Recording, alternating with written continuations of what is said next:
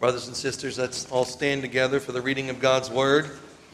Continuing forward in the book of Acts, we'll be looking closely at verses 13 through 22 of chapter 4. I'll read from verse 5 through to verse 31 of chapter 4.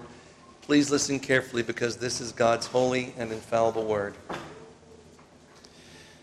And it came to pass on the next day that the rulers, elders, and scribes, as well as Annas the high priest, Caiaphas, John, and Alexander, and as many as were of the family of the high priest, were gathered together at Jerusalem. And when they had set them in the midst, they asked, By what power or by what name have you done this?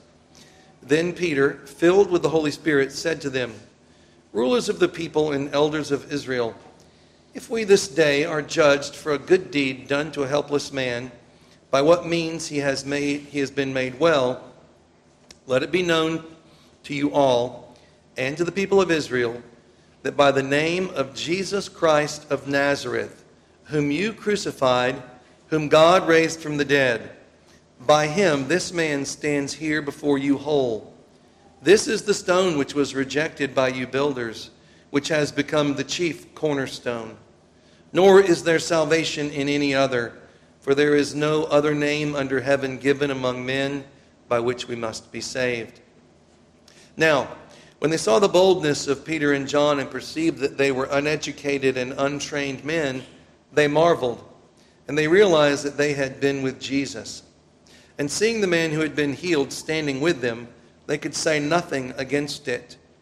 But when they had commanded them to go aside out of the council, they conferred among themselves, saying, what shall we do to these men? For indeed, that a notable miracle has been done through them is evident to all who dwell in Jerusalem, and we cannot deny it. But, so that it spreads no further among the people, let us severely threaten them that from now on they speak to no man in this name. So they called them and commanded them not to speak at all nor teach in the name of Jesus. But Peter and John answered and said to them, Whether it is right in the sight of God to listen to you more than to God, you judge.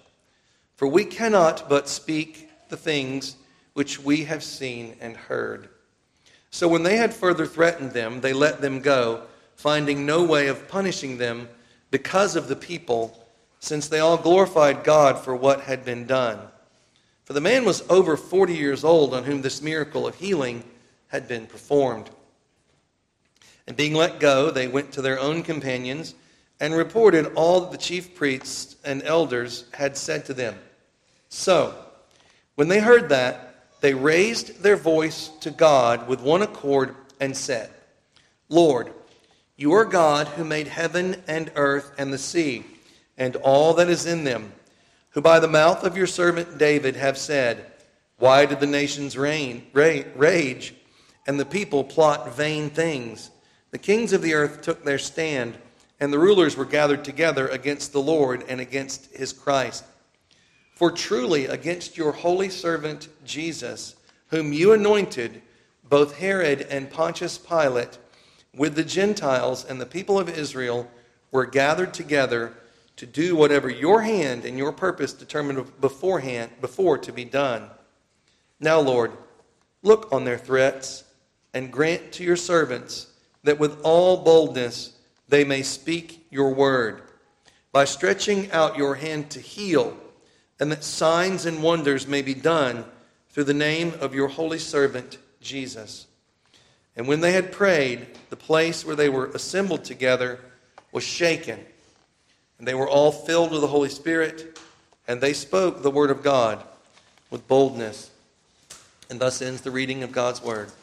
Amen. Amen. Amen. Please be seated.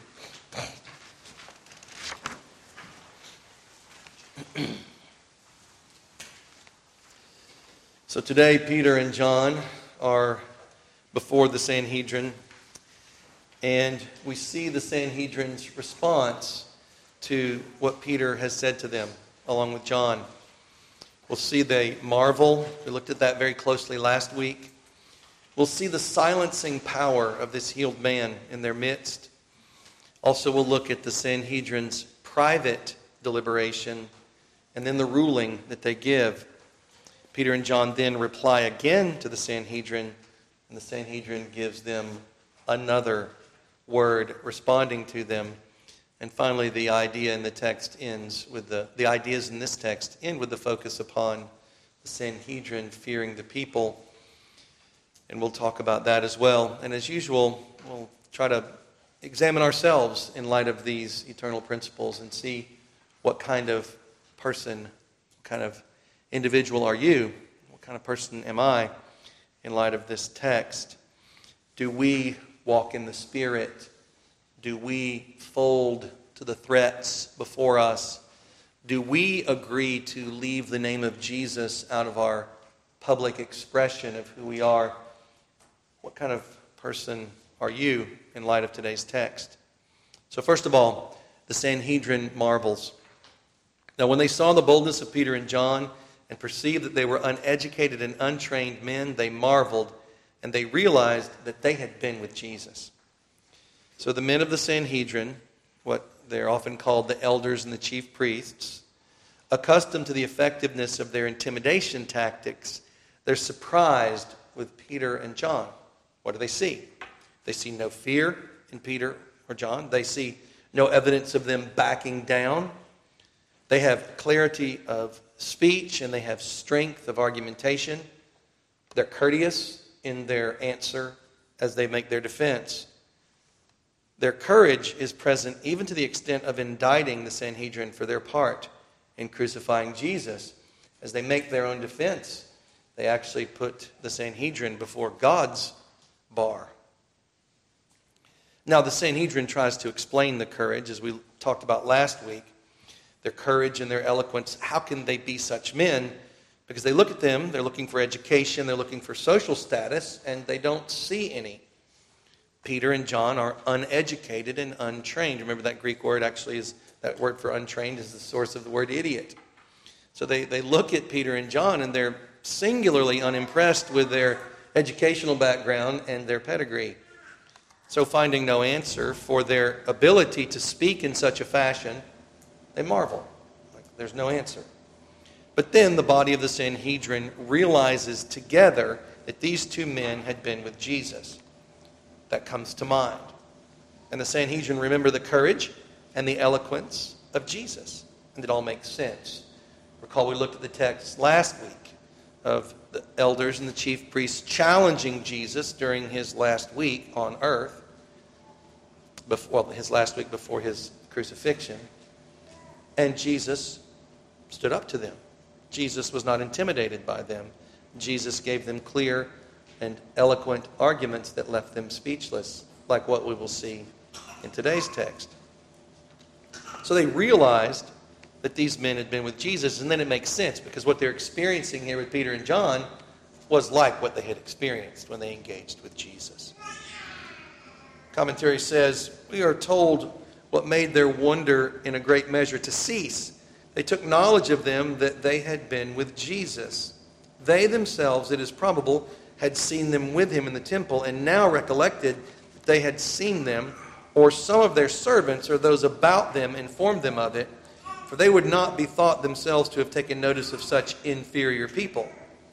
But what, when they understood that they had been with Jesus, had been confer- conversant with him, attendant on him, and trained up under him, they knew what to impute their boldness to. Nay, their boldness in divine things was enough to show with whom they had had their education. We looked at this in last week's sermon, but it's worth repeating. Does your life cause others to ponder how you could be so bold and humble at the same time? So courteous and so clear. Not intimidatable. Probably not a word. But that's what it means to be with Jesus.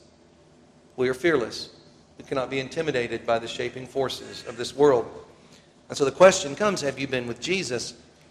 And if not, then the alternative is you will be shaped by this world. So those are the two options you have. You are going to either be with Jesus getting to know Him, loving Him, worshiping Him, and becoming like Him and growing in that fearlessness, decreasing and being shaped by the world, or you will walk the path of being conformed to this world, like we pray before every sermon. We ask God, please do not let us be conformed to this world.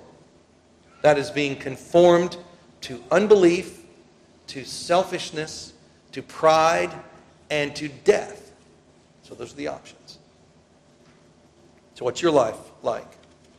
Again, the commentary says Note, those that have been with Jesus in converse and communion with him have been attending on his word, praying in his name, and celebrating the memorials of his death and resurrection should conduct themselves in everything so that those who converse with them may take knowledge of them that they have been with Jesus. And this makes them so holy and heavenly and spiritual and cheerful. This has raised them so much above this world and filled them with another. One may know that they have been in the mount by the shining of their faces. So I read that to us last week. But again, it's worth hearing this and considering now what does it mean today? For them, it's pretty obvious what it meant for them to be with Jesus. They were literally with Jesus. They saw him, they heard his voice, they touched him, they ate together with him. We, we can't have that same kind of experience. So, what does it mean for us to be with Jesus? It has to do with prayer, it has to do with his word, it has to do with worship, it has to do with fellowship. It has to do with all of the things that are the mark of the true church. Because the true church is the bride of Christ. And what does the bride of Christ want? To be with him. To be with him. To be with him. To enjoy him. To know him. To love him. To serve him. All right, so next, we'll note the silencing power of the healed man. The text says, And seeing the man who had been healed standing with them, they could say nothing against it. So, motivated by maintaining their power and their wealth, the Sanhedrin would have gladly suppressed the reality of this healing if they could. If they could have, they would have denied it happened, they would have twisted it, they would have reshaped it, they would have come up with a new narrative. They wanted to suppress it, they wanted to twist it, but it's too late. So that option is behind them, but that's what they wanted to do. Let's remember what was their response to Christ's resurrection? a much greater miracle. Now, while they were going, this is from Matthew 28, this is after Christ's resurrection. Now, while they were going, behold, some of the guard, so these are the ones who had been guarding the tomb, some of the guard came into the city and reported to the chief priests all the things that had happened. When they had assembled with the elders and consulted together, they gave a large sum of money to the soldiers. Okay, so the soldiers have come, they've informed the elders and the, the chief priests, and then the chief priests call the elders. And remember, that's the group that's described in the Sanhedrin, right? The elders and the chief priests. It's about two months or so prior to the timing of today's text that we're studying. When they had assembled with the elders and consulted together, so they made a plan. They were told one thing by the soldiers about what happened, the truth. They got all, everybody together and they made a plan. And here's their plan. They gave a large sum of money to the soldiers, saying, Tell them, his disciples came at night and stole him away while we slept. And if this comes to the governor's ears, we will appease him and make you secure. So they took the money and did as they were instructed. And this saying is commonly reported among the Jews until this day. And until this day is sometime around AD 40, about 10 years after the events occurred. So it was still being propagated by these lying, conniving, deceitful, intentionally, maliciously deceitful leaders. Okay, this is the kind of people we're dealing with. Okay? So they had assembled and they had gotten together. It's an intentional deceit they concocted, using money to buy off those who knew the truth. It's about two months earlier. Also, I want us to note the collusion, the, the contagious nature of this corruption the collusion between the Jews and the Roman governor at that time. so, how are they going to appease the governor? Probably with the same fistful of money that they appeased the soldiers. This is the people that John and Peter's are standing before. So, this brings to us the question today what level of trust should you grant to non Christian leaders of a corrupt and tyrannical civil or church government? Zero. In fact, you should assume that they are conniving liars. Okay? That's not conspiracy theory, that's from the Bible. But they couldn't, it was too late. The healed man stood right there in their midst. Who knows? Maybe they'd try to pay off him and his family to move to Galilee or something. We don't know. But he's in their midst. They cannot concoct a deceitful cover story at this point in time. And this speaks to this man's courage, too, to even be willing to come forth and say, Yes, I was healed in his name. They can't bribe their way out of this difficulty, they can't lie their way out of this reality. And as a result, their counsel's inquisition is actually stalled at this point. They could say nothing against it. Commentary says the speechless perplexity of the Jewish leaders is a fulfillment of what Jesus had promised his followers when he had said to them, I will give you words and wisdom that none of your adversaries will be able to resist or contradict. That's in Luke 21. And so Peter and John, with boldness and clarity of thought, being instructed by Jesus, having been with Jesus, they give this eloquent defense of their position, telling the truth about Jesus. And the, because this healed man is in their midst, Sanhedrin's left speechless. They don't know at this moment what to do. And I think it's worth again noting the courage of this man who was healed. It's easy to read this story and not really bring him into your mind. I want you to bring him into your mind. He's there at this hearing the whole time. He's probably asked to leave in the part we're going to go through now. He's probably asked to leave with Peter and John. So, what happens next? Well, anytime you don't know what to do, you send away the people you don't want to hear. you don't want them to hear you deliberate. You go into a secret meeting.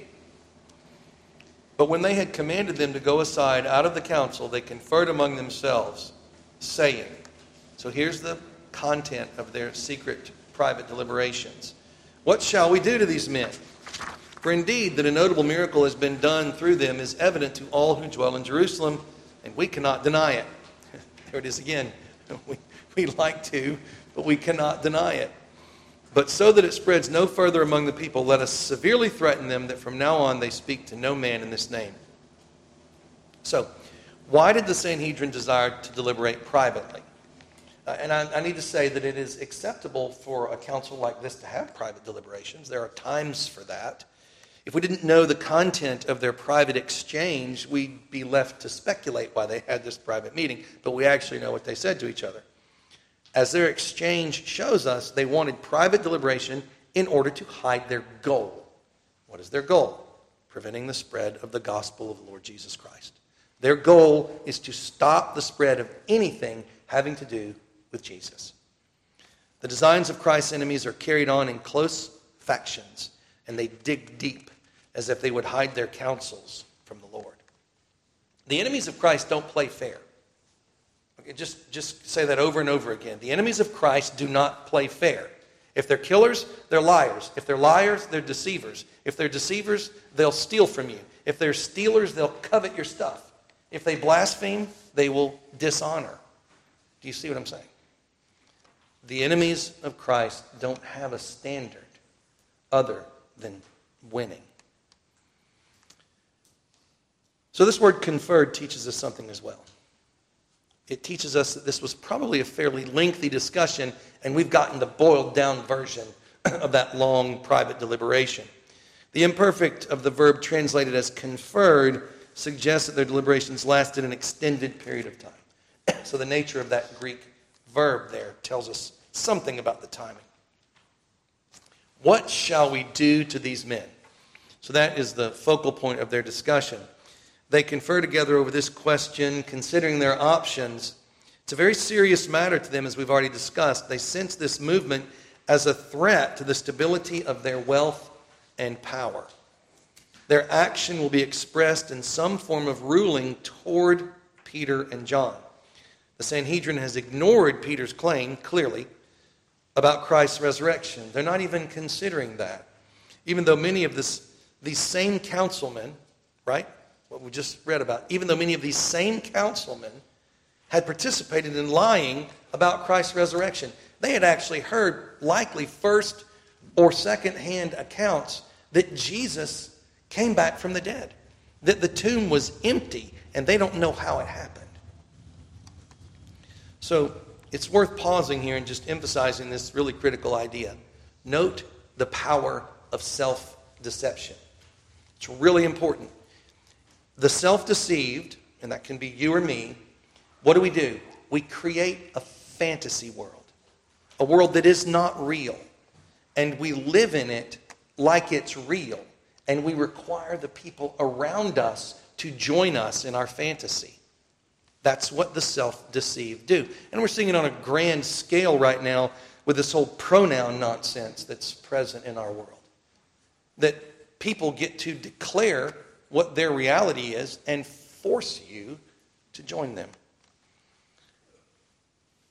Note the power of self deception, brothers and sisters. Fear it in your own life. Ask the Lord to deliver you from any self deception, any fantasy worlds that you may be creating for yourself. Each of us should be should take warning, uh, caution from this text. Commentary says, if they had taken Peter and John seriously, they would have had to ask the question. They would not. They would have had. Okay. They would have had to ask the question, "What shall we do?" Their concerns are entirely pragmatic. Thus, they asked the question, What shall we do with these people?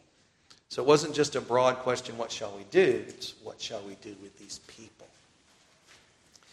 Because they will not consider the possibility of Jesus as their Messiah, this is their preconceived notion, their, their personal maxim that they have in their mind Jesus cannot be the Messiah. They miss the honor that God has placed upon the two men in their midst. They don't realize, not only do they not realize who Jesus is, they don't realize the honor and the dignity of the two men they are dealing with. Two of Christ's apostles, two of the closest friends their Messiah enjoyed as he walked this earth. He bestowed a mantle of honor on these two men that he put on them. And the Sanhedrin missed it.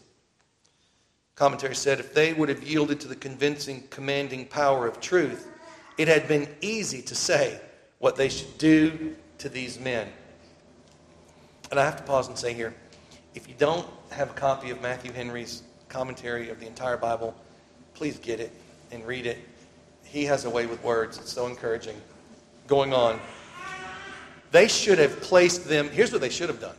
They should have placed them at the head of their council and received their doctrine and been baptized by them in the name of the Lord Jesus and joined in fellowship with them.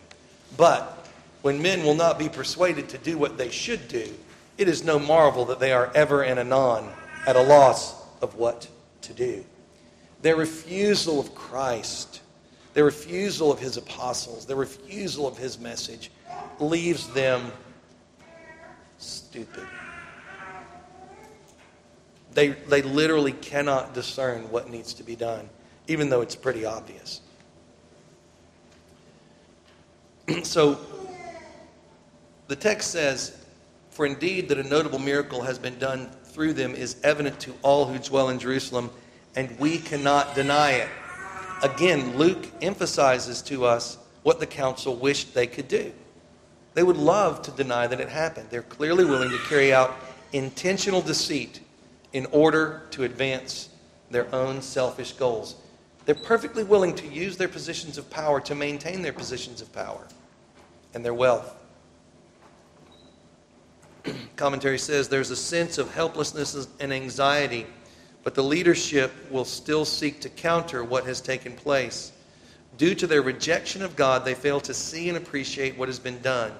This rejection, however, has begun to fall on hard times because such miraculous acts are difficult to deny. So, as the Lord Jesus Christ increases the revelation of his glory and his power, these stiff necked Jews do the same thing, except they just turn up their hardness of heart. They have to increase their hardness of heart. It's like Pharaoh, or it's like their fathers in the wilderness did before them. What's their motive? Oh, I'm sorry. I have this bolded and italicized there for you to consider. Do you see that calculated intentional deceit is just another useful tool that the self deceived will use to shamelessly further their goals, especially if they feel threatened? So, this again should be a warning to all of us.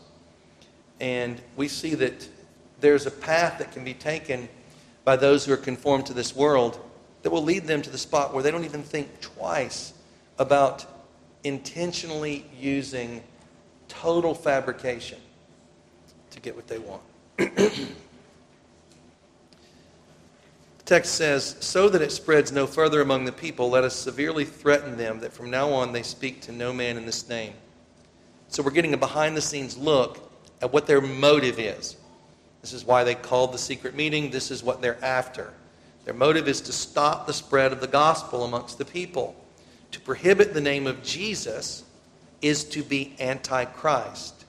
This council has here, now, they're going to shortly, publicly, on the record, set itself against God, the one who called Abraham, who wondrously saved these people out of Egypt and brought them as a people into the land that they now are poisoning with their lies.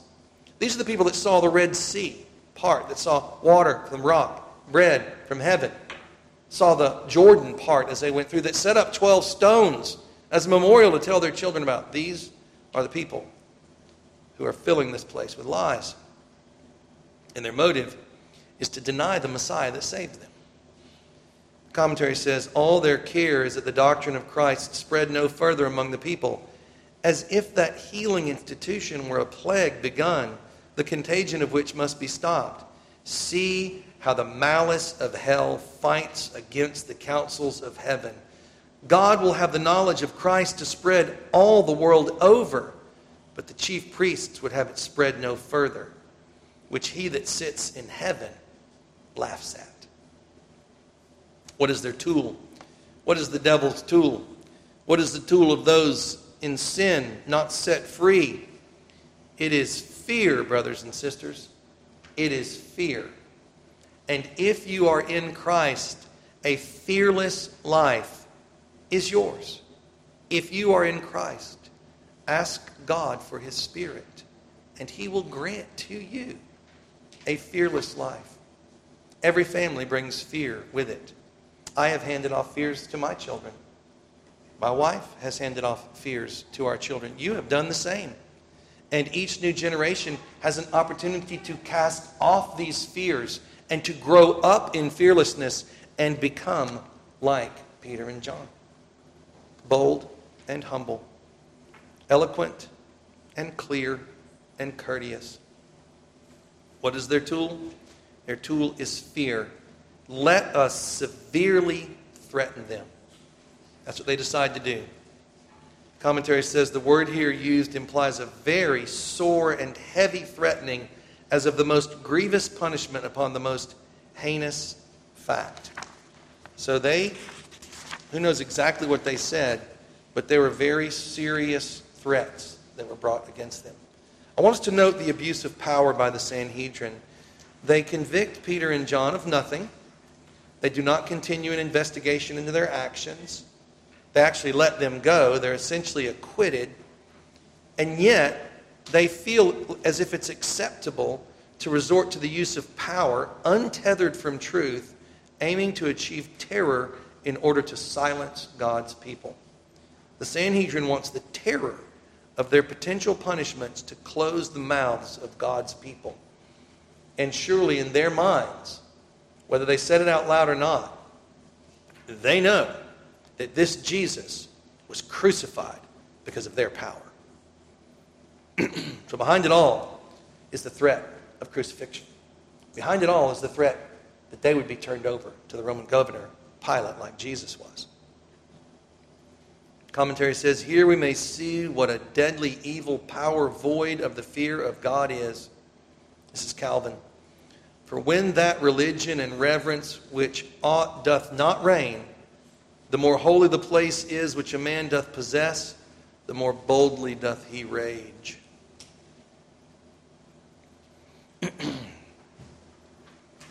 Jesus said that all the blood of the prophets would come on that generation.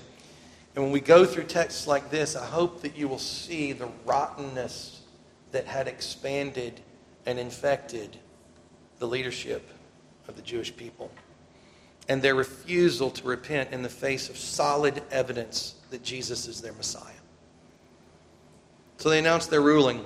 They called them and commanded them not to speak at all nor teach in the name of Jesus. So this is a total ban on speaking about Jesus. They are to tell no one, anywhere, ever. It's a ban on public teaching, it's a ban on private conversation, it's a ban on speaking Jesus' name. Commentary says Peter and John are put under an absolute ban on speaking in a twofold sense. First, they are never allowed to speak to people about Jesus. They are entirely forbidden to speak to anyone about Jesus under any circumstances. Second, the ban concerns both speaking and teaching. The Sanhedrin prohibits both the public proclamation about Jesus as well as the regular explanation of the significance of his resurrection. Jesus and his resurrection are to be hushed up. Now, let's think about this. Consider the commandment that Peter and John just received from the Sanhedrin. It seems to me that this commandment is almost perfectly contrary to what Jesus had commanded them after his resurrection. Jesus says, Tell everyone, everywhere, always. Luke 24. Then he said to them, Thus it is written, and thus it was necessary for the Christ to suffer and to rise from the dead the third day. This is Jesus speaking. And that repentance and remission of sins should be preached in his name to all nations, beginning at Jerusalem, and you are witnesses of these things. So Peter and John, they were there, they heard this commandment from Jesus, and Jesus says, You saw all this happen. Now go tell everyone that the Messiah had to die on the cross for the sins of his people. It was necessary for him to suffer and die, and tell them that he was raised up from the dead. And in doing so, you will be preaching to them repentance and remission of sins. People can be forgiven of their sins through hearing the gospel and believing in Jesus. People can live and understand what repentance is the rejection of the life of sin and selfishness and pride and unbelief, and the turning towards God and repenting takes us where? To the cross. To confess our sins and to be forgiven, and to walk a new life, and to say no to the flesh, to say no to the devil, to say no to the conforming influences of this world, and to say yes to Christ our Lord on his throne in his holy ways.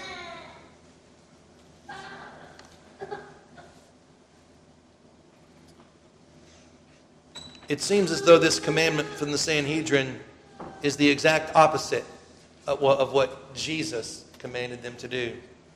And there's no justification whatsoever for their ruling. They don't say why. This is just raw power on display. Commentary says, We do not find that they give them any reason why the doctrine of Christ must be suppressed.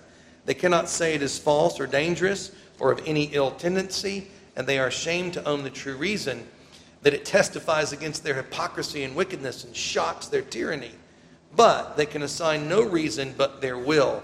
There is not a greater service done to the devil's kingdom than the silencing of faithful ministers and putting those under a bushel that are the lights of the world. Again, Henry has a way with words, doesn't he? Verses 19 and 20, Peter and John reply to the Sanhedrin, and they teach us a lot. Peter and John answered and said to them, Whether it is right in the sight of God to listen to you more than to God, you judge. For we cannot but speak the things which we have seen and heard. So note, instead of an initial outright statement refusing obedience to the council, First, Peter and John lay out a reasonable question challenging their ruling. In this question, the apostles clearly and courageously state that the Sanhedrin is placing itself in conflict with God. Commentary says this statement implies that Peter and John believe that the Sanhedrin should accept the conclusion that God must be obeyed, that they have been commissioned by God to speak to other people about Jesus, that they cannot possibly accept the ban on speaking that has just been imposed, and that the prohibition to speak about Jesus opposes the will of God. As a principle, every devout Jew acknowledges the statement that in cases where there is a conflict between the will of God and the wishes of human beings, God must be obeyed rather than human beings. This principle was known both in the biblical and Jewish tradition as well as among pagans. The apostles forced the council members into the role of being judges against themselves. Now, of course, they don't agree with the idea that Jesus is God, but that is the situation that is taking place here. So then they go on, and with their next statement, the apostles place themselves on God's side by stating clearly that they will obey God. Indeed, they have no other choice. They say, We cannot but speak. So they go on and they give their answer of what they're going to do and what they're not going to do. Commentary says the second argument is formulated as an explicit rejection of the Sanhedrin's decision.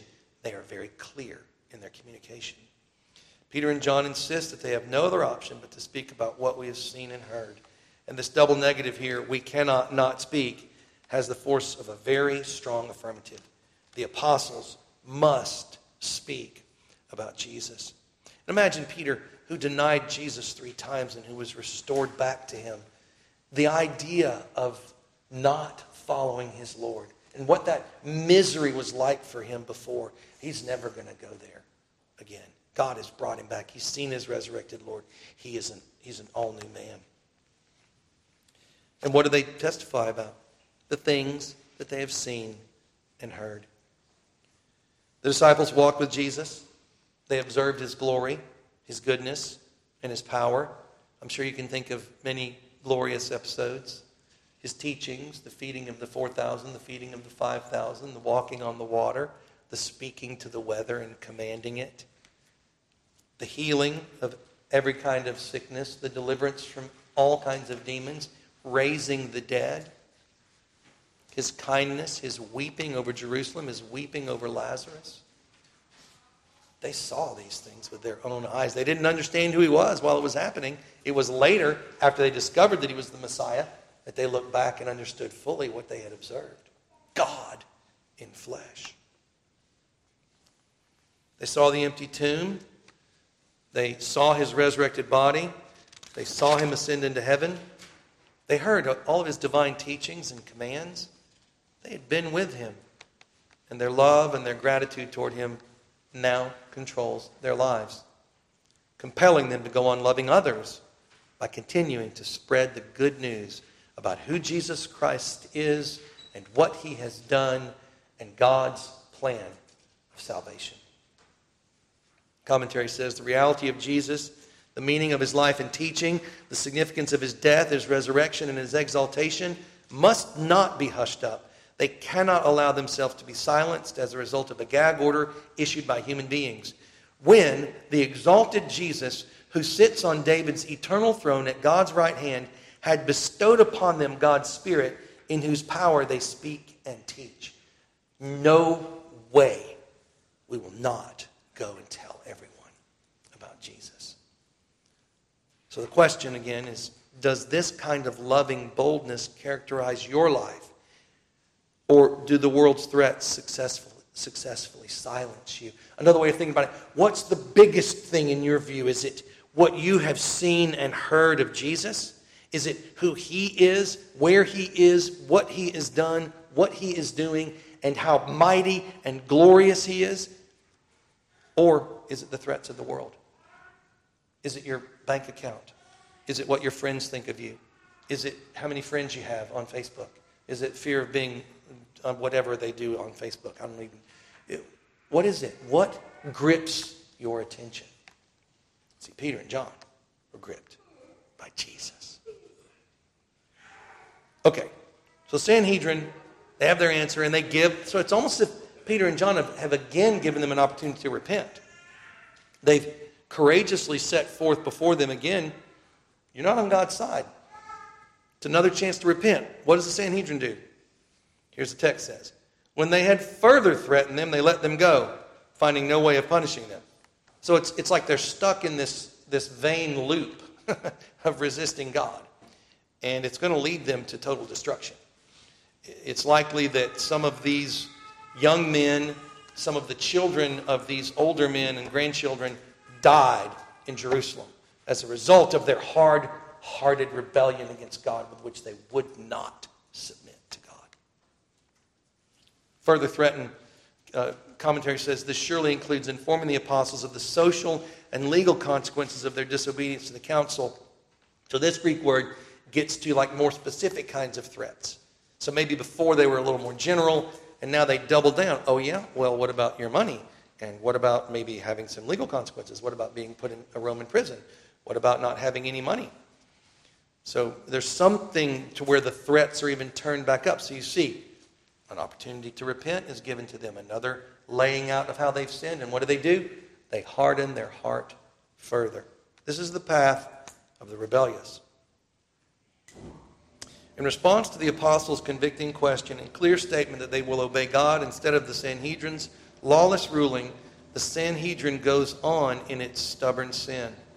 If the apostles' reply offers another opportunity to repent, then the Sanhedrin, like their fathers in the wilderness, harden their hearts once again and go on with further threatenings. Even though they Peter, let Peter and John go free, they do so, we see here, with angry, angry reluctance, wishing instead that they had found some way to actually punish them.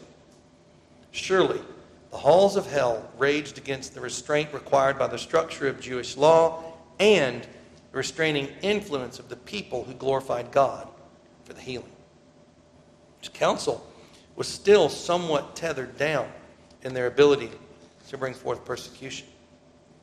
And finally, we see that the Sanhedrin feared the people. The text says, Because of the people, since they all glorified God for what had been done, for the man was over 40 years old on whom this miracle of healing had been performed. So, what we see here is that the Sanhedrin are at least partially controlled by, the, by fear of the people and what the people will do. The Lord has caused quite a stir among the people in Jerusalem. It says they're all glorifying God because of this great miracle performed on a man who'd been born lame. You know, the longer you go on, the harder it is to heal something. And he had suffered like this for 40 long years before he was healed. They saw him day after day begging there by the temple. God chose to heal a man who was very well known as a lame beggar in Jerusalem. And now he's standing there whole before the council. And all the people have seen this. This is a big deal in Jerusalem right now. So the Sanhedrin are kind of reined in by this. So note their fear of the people. Those who are controlled by fear, want us to note this, will also use fear as a form of manipulation and control. So if you are a fearful person who can be controlled through manipulative techniques, you will do the same things to others when you want to try to get something from someone. Because it works in your mind, it worked on you, it'll work on others. So these are forms of interaction that come from the sinful flesh, flow forth from devilish means, not from Christ. Now, the good news here is that the fear of, of the people is a God ordained balancing force in society. God did make it like this. And this is to be balancing against all forms of tyrannical, abusive government. So the scriptures reveal to us that it is a good thing when good people cause bad governments to be afraid of them. It is a good thing when good people, righteous people, cause bad, unrighteous governments to be afraid of them. Commentary says As rulers by the ordinance of God are made a terror and restraint to wicked people, so people are sometimes by the providence of God made a terror and restraint to wicked rulers. Next, a biblically minded Christian people will always be a threat to the evil desires of rulers who set themselves against God. This is good for this to be in place. The people of God should be known for ending the political careers of those who set themselves against the Lord. The Christian church as a whole should be known as a force that ends the political careers of people who set themselves against the Lord. As those who obey God when men command otherwise. Commentary says If it so happen they abuse their honor, the Spirit declares there, as in a glass, what small account we ought to make of their decrees and commandments. The authority of the pastors and civil rulers hath certain bounds appointed which they may not pass. And if they dare be so bold, we may lawfully refuse to obey them. For if we should obey them, it were in us great wickedness. So praise be to God for his word to us. He teaches us, he instructs us in his ways. He is so good to teach us. A few questions that we may more closely meditate upon these principles. Some you've heard already today. Have you been with Jesus? What is your prayer life like? Do you have a plan for your prayer life? If so, how is it going? Do you have others in your life that will help you grow in being with Jesus? Who may ask you, based on the plan that you've asked them to ask you about, how's your prayer life going? How about your life in God's Word? Because you're not with Jesus if you're not praying and you're not in His Word. How's your life in God's Word, in your family, in your personal life? What if one of the disciples got up one morning and said, Jesus, I'll tell you what, I'm going to catch up with you in a, in a week or so. I'm just going to, you know, I love you. Look, don't take it personally, but I'm just going to chill over here by the lake and catch some fish. I'll, I'll catch up with you. See, that's what we're saying to Jesus when we refuse to bring ourselves to Him, when we fail to bring ourselves to Him. What about worship?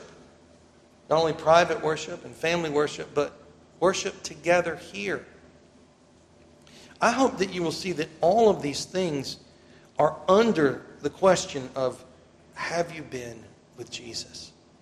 When you think about prayer, when you think about God's Word, when you think about worship, when you meditate upon His Word, it should be relational, not primarily educational. It should be relational. Yes, you're learning. It is education, but it is not primarily education. It's not so that your doctrinal understanding can improve. It's so that your improved doctrinal understanding can thrill your heart with love more for God. And you adore Him and you enjoy Him. He is a person, and we have a relationship with Him. Have you been with Jesus? And if, and if, if not, if you're not living up to your own plan, or if you don't have a plan for these things, it may just be that you're not a Christian. So that's the first thing to consider. If there's no fire in you, no desire in you to draw near to God, you're not a Christian. If there's no desire in you to draw near to God, you are not, you cannot be a Christian. So that's the first thing. Have you confessed your sins to God and trusted in Christ's death upon the cross for you and repented and drawn near to Him? Because if this happens, you've been filled with His Spirit and you've been united with Christ in his resurrection, and nothing can separate you from him. And when you are faithless, he is faithful, and he will never stop pouring his spirit out in you convicting you of your sin and drawing you to Him, drawing you to Him, drawing you to Him. Okay, so if you are a Christian and you sense that in you, God drawing you to Him, and you're not praying regularly, you're not in His Word regularly, then why not? Well, I think there's a lot of different reasons, but as I was praying and meditating and wanted to give an answer to each one of us, I want you to write this down and pray this in your prayers. Restore to me the joy of my salvation. Let's have that on our tongues and in our minds and in our hearts, brothers and sisters. Restore to me the joy of my salvation. Restore to me the joy of my salvation.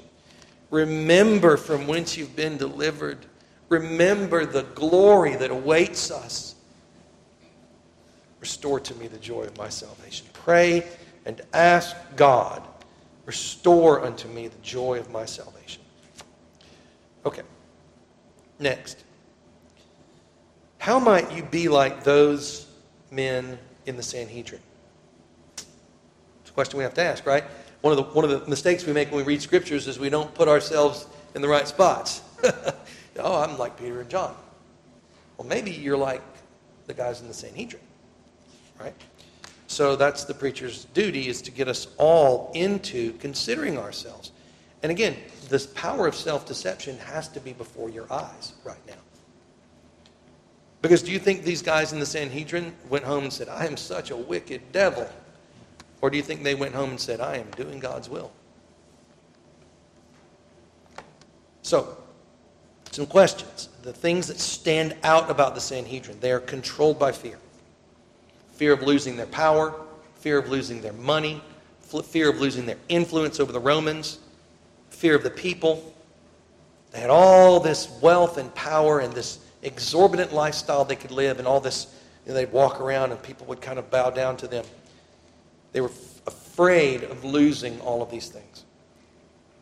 And they used fear to control others. Brothers and sisters, if this is a part of who you are, who I am, may God show this to us. May He deliver us from this. Amen? So that, so that anytime we're together or anyone walks into our midst, there's not a fear thing going on. There's just love and joy and peaceful fellowship in Christ. True koinonia. All right, another thing about the Sanhedrin I want you to see is they have pre existing beliefs and desires and goals that they are unwilling to release. Okay? And they don't necessarily, all of them have to be sinful. You may have, right now in your mind, a dream of something that you're after. And if you are unwilling to let that go for the cause of Christ, then you're like the Sanhedrin. Even if it's a good dream, even if it's something that would be pleasing to God. So we have to let our lives go to God and walk in whatever path He takes us down. And whatever things we have to let go of in that process, we need to let go of them. Oh, the Lord couldn't be calling me to this because of my dream over here. Well, maybe the Lord is going to have to destroy that dream so that you'll listen to Him. Whatever it might be. Next, in regards to the Sanhedrin, um, it's, it's a tangent, but it's one that wor- is worthy of emphasis again. Are you appropriately skeptical about the motives and the methods of tyrannical leaders? This is not conspiracy theory. This is not being judgmental of the hearts of others. This is using biblical truth to guide our understanding of where people likely are if they're acting in such a way as the Sanhedrin. They are likely acting in such a way as the Sanhedrin, using fear, using intimidation, trying to silence opponents. Does that sound familiar? If they're doing that, then we need to be appropriately skeptical of their motives and their methods. Okay, like the Sanhedrin, their motive is to keep power, and their method was to lie. So it may well be that we have leaders right now who just want power and they just lie to us to keep it. You're not a conspiracy theorist if you believe that. You are actually a biblical realist if you think in that fashion. Now, we got to be careful. Not everybody out there is like that, right? But we have to have a wise eye towards our leaders, especially if they're acting in tyrannical, fear based silencing methods. All right, next. Are you like Peter and John? Now we get to the good part, right? Are you like Peter and John? Do you see yourself having boldness in tough situations? And yet, in a humble way, you don't get all fired up and rah, rah, rah. But you're there because you love Jesus. And you want this person who's resisting the gospel to also know salvation. And, and you stand up and you speak the truth. Now, do you notice how what they want to do is they want to separate Christ from goodness?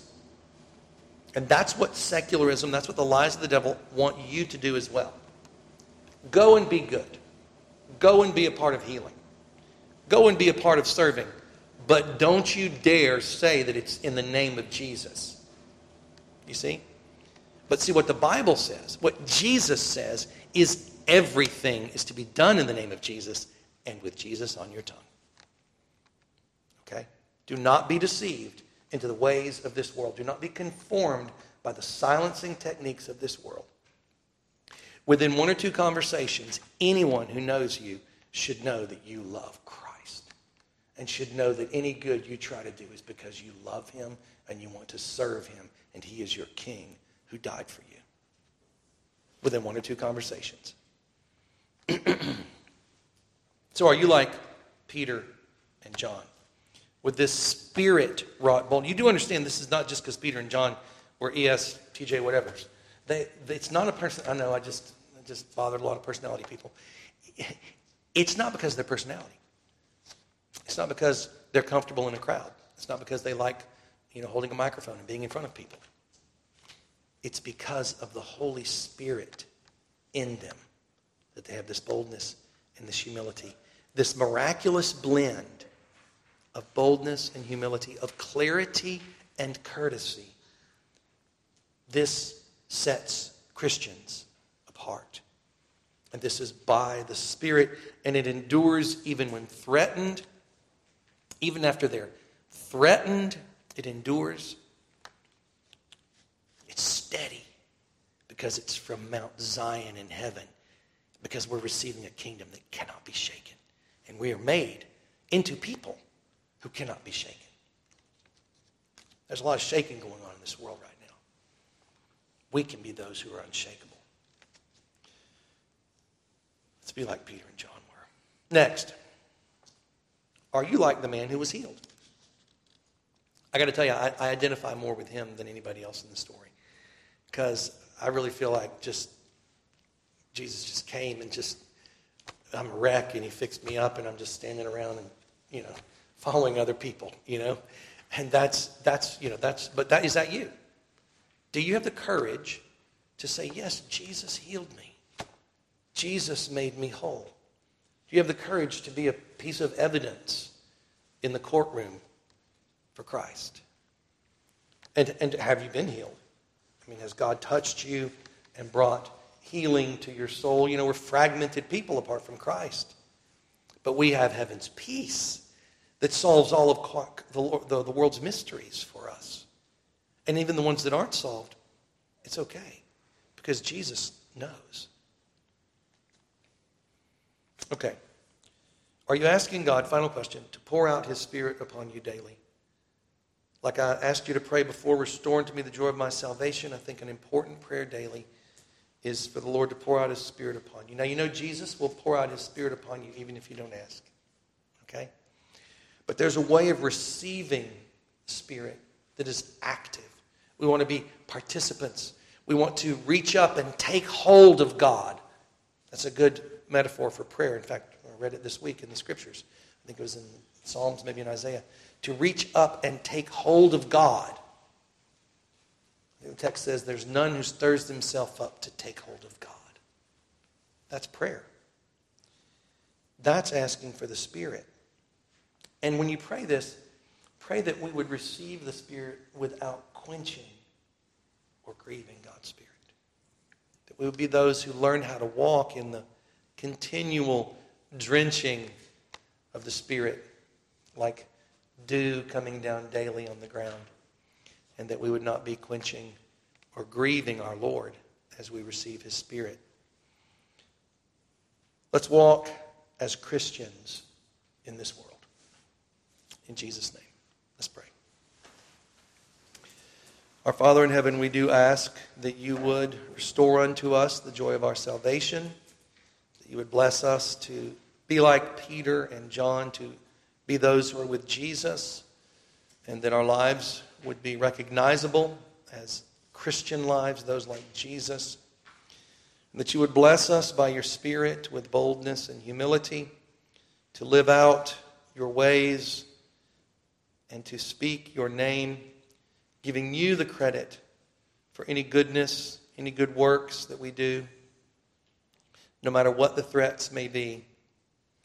Father, we do pray against ungodly church leadership, ungodly civil leadership that is tyrannical and motivated by self interest. And we pray, Lord God, that you would grant to us leaders in the church and the state who love you and who are bounded by your word and who do that service out of love for you and for your kingdom. We lift all these things to you, Lord, in Jesus' name. Amen.